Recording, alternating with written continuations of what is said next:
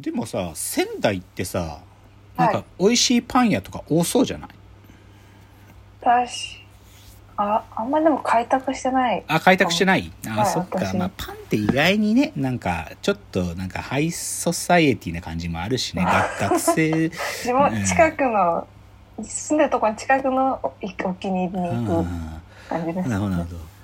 あもう一つちょっとグルメ話題。なんかあんまりらしくないんだけどその先週週末、しあの会食だったんだけどさ本当はうちのは初台っていう場所にあるなんか名店があるんだね焼肉の。でそこを予約しようと思ってたんだけどちょっと全然取れなくてやっぱ人気店だから。うんでどうしよっかなと思って。でもなんかビジネス的に興味があったね。0秒レモンサワー時和亭っていうのに行ってみたかったの。知ってる？はいはい。あのテーブルのとこにレモンサワーのなんかこう蛇口っていうのをビューっていうサーバーのあれがあって自分でレモンサワーギャーって入れて飲めまくれるっていう。で、これ、もともと仙台のお店なんだって。えうんー。時和亭っていう仙台にあったお店を東京の会社が、なんていうのかな、フランチャイズっていうか、あの、全国各地に作ってて、だから有名なね、なんか仙台のね、塩ホルモンっていうのを出す。うん。あーまあ、もうなんか、うん普通に美味しいと思って食べたよ。でもね、この、これを、でもそのレ0秒レモンサワーを開発した会社の人ってね、もともとはね、チーズフォンデュを、こう一般化した人なんだよね。チーズフォンデュで、あのへー、なんかお店でくるくるチーズでさ、やるやつあんじゃん。ああれを、なんていうのかな、こう、お店で初めて体験できるようなやつを作った人だからね、多分ヒットメーカーなんだよね、こういうグルメの。レレモンサワー自分で入れられるとかさそういう体験型のレストラン作るのが多分上手な人なんだと思うんだけど、まあ、そういうの行きましてこれ仙台のお店だから深谷さんも。多分、本店があるじゃん多分仙台にね、はいはいっていうちょっとらしくないグルメのお話でした。あ ではコーナー参りましょう、えーロフトプラスワンへの道。えーこのコーナーはサブカルリテラシー、サブカル知識の低い株式会社私は社員に竹之内がサブカル魂を注入し、いつの日かロフトプラスワンでのイベントに呼ばれる存在にまで自分たちを高めていこうという意識向上コーナーです。ではですね、今日のテーマ発表します。今日のテーマ、ジム・ジャームッシュと春の遠足、ロードムービーで思い出そうよ、という話ですね。ちょっと冒頭の自転車の話に近いことをちょっと今日、なんかね、これがいいんじゃないかなっていうので、ちはい。ょっと持ってきたんだけど、きっかけはですね、あの、先週ちょっと見たと僕が、なんていうかな、先週の冒頭で言ってたある映画、えーはい。ちょっと思い出しただけ。という映画を見てきたんですと、先週ちょっと紹介したんだけど、はい。これがきっかけですと。で、まあ、ちょっと、改めて言うと、このちょっと思い出しただけっつうのは、あの、クリープハイプの尾崎世界観が作った曲から生まれた映画で、尾崎世界観のナイト・オン・ザ・プラネットっていう歌が、2020年の春ぐらいに出て、で、それを、その尾崎世界観が、まあ、彼の盟友である映画監督の松井大悟に、この曲から映画って作れないかなって言って、なんかこう渡したとこから始まってんだって。で、その、尾崎世界観のじゃあこのナイト・オン・ザ・プラネットって一体どういう曲かっていうと、これが、ジム・ジャームシュっていう、えーと、80年代、90年代にすごい人気だった監督の、本当に同じタイトル。に、に、放題だとナイト・オン・ザ・プラネット。英語の現代だとナイト・オン・アースっていう映画があったんだけど、その映画を見て、なんか、その、モチーフというか着想を得て作った曲なのね。うんで、歌詞、まあ別に歌詞言ってもしょうもないけど、でも歌詞ちょっと読んでみると、はいまあなんかサビっていうかな、なんかここれが重要なテーマですけど、よ夜にしがみついて、朝で溶かして、何かを引きずって、それも忘れて、だけどまだ苦くて、すごく苦くて、結局こうやって何か待ってるっていう。まあこういう、なんていうの？夜っていう時間に、なんか、でも夜が来るんだけど、でも結局それで、その夜が過ぎればまた忘れて、で、でも、それはすごい、なんか、ちょっと苦い、苦い気持ちも伴うけど、でもそうやってずっと待ってるんだよね、みたいな歌なんだよ。で、その、で、歌詞の中で、そのサビじゃない場所で、ナイト・オン・ザ・プラネット、ジャーって別れてから、ジム・ジャームシュは一体何本取った？今もあの花の隣でウィノナ・ライダーはタバコを加えてる。ライターで燃やして一体何本吸ったって歌詞があるの。で、も露骨にこの映画、ナイト・オン・ザ・プラネットのことに触れてるのね。ジム・ジャームシュはあれからもう何本映画を撮ったんだと。で、そのナイト・オン・ザ・プラネットの主役の一人だったウィノナ・ライダーは映画の中でタバコ何本吸ったんだみたいなことを映画の中で触れて、あの夜にね。っていう、あなんか歌なのよ。で、だから、まあでもちなみにこのナイト・オン・ザ・プラネットってのは1991年の映画なんだけどね。おー91年。すごい昔。しかもね、これ見やすいんですよ。オムニバスで、あのね、タクシー、タクシーの運転手が、いろんな都市で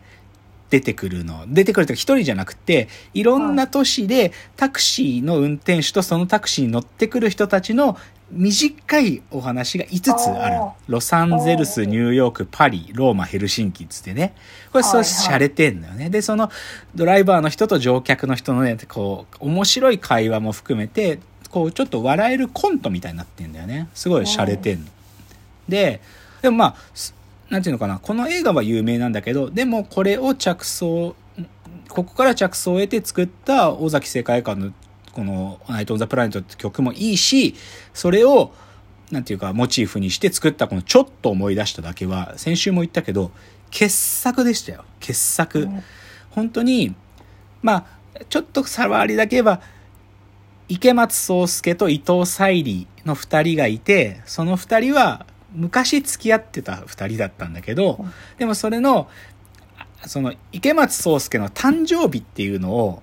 一年ごとに、こう、なんか、2020年の誕生日。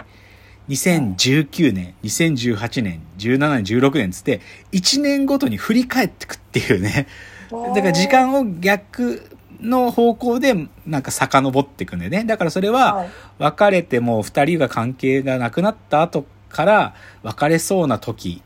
で、その前がでも幸せで二人が付き合ってた時で、二人が出会った時みたいに 戻っていくのよね。はいなんだけど、で、それはさ、なんか最近多いんだけど、こういう作りの映画。でも、他のそういう、なんていうか、ノスタルジックに二人の恋、恋人の関係を振り返るっていう話の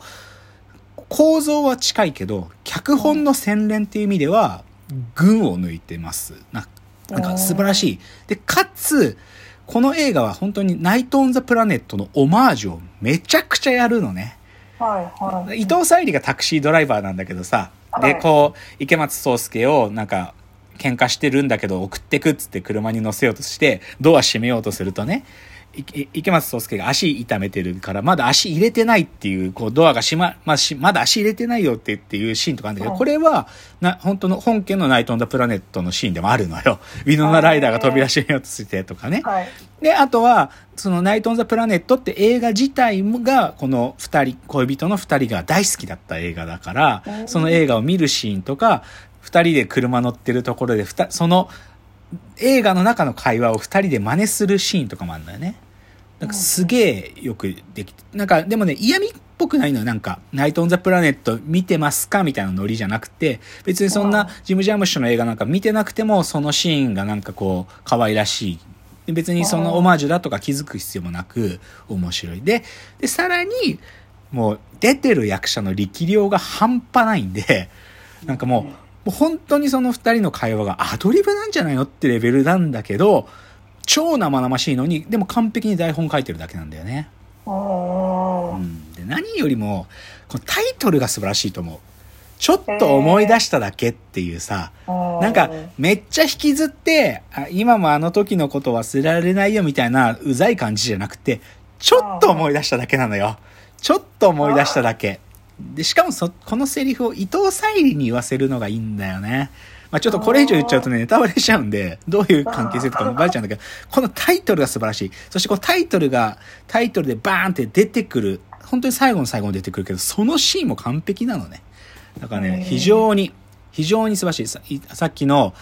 尾崎世界観の歌の夜にしがみついて朝で溶かしてって、まさしくそういう感じっていうのが、バツーンと余って素晴らしい映画だと思いましたよ。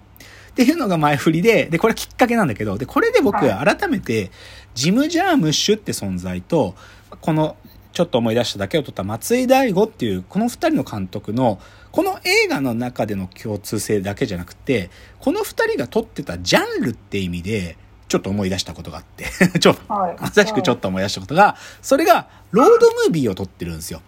この二人の監督は。ロードムービーを撮ってる。まあ、ロードムービーっつうのは、こう、乗り物に乗って、その道すがらどっかに行くね、その道すがらで起きることを撮るというのがロードムービーですけど、うんだからジム・ジャームッシュ、特にミジム・ジャームッシュの方はこ大、ロードムービーの代表作があるんですよ、もうね。その話。で、松井大悟も、あの、まだ彼がメジャーシーンで映画を撮る前にロードムービーをいくつか撮っていて、ちょっとそれで思い出したという感じ。ちなみに、ちょっとその、ジム・ジャームッシュが撮った、ナイト・オン・ザ・プラネットって本当の最初の映画ね。これね、はい。あの、まあ、さっきの5つのオムニバスであるっていうんだけど、まあ、僕が一番好きなのは最初のロロサンゼルスでの話なんだけどさ、はい。で、本当に若い女の子の運転手が、なんていうのかな、映画の、え、この場合、作品の中で出てくるんだけど、いろんなハリウッドの映画の女優をキャスティングするプロデューサーみたいな人が乗ってくるのよ、タクシーに。はいはそれで喋ってると最初生意気なそのタクシー運転手に腹立ってんだけど、でもその子がなんかすごい可愛らしく見えてきて、その映画のプロデューサーがあなた映画に出ないっていうシーンなのね。シーンっていうかそういう話なの、短い。だけど、この運転手がさ、ウィノナライダーがやってんだけどさ、超可愛いのね。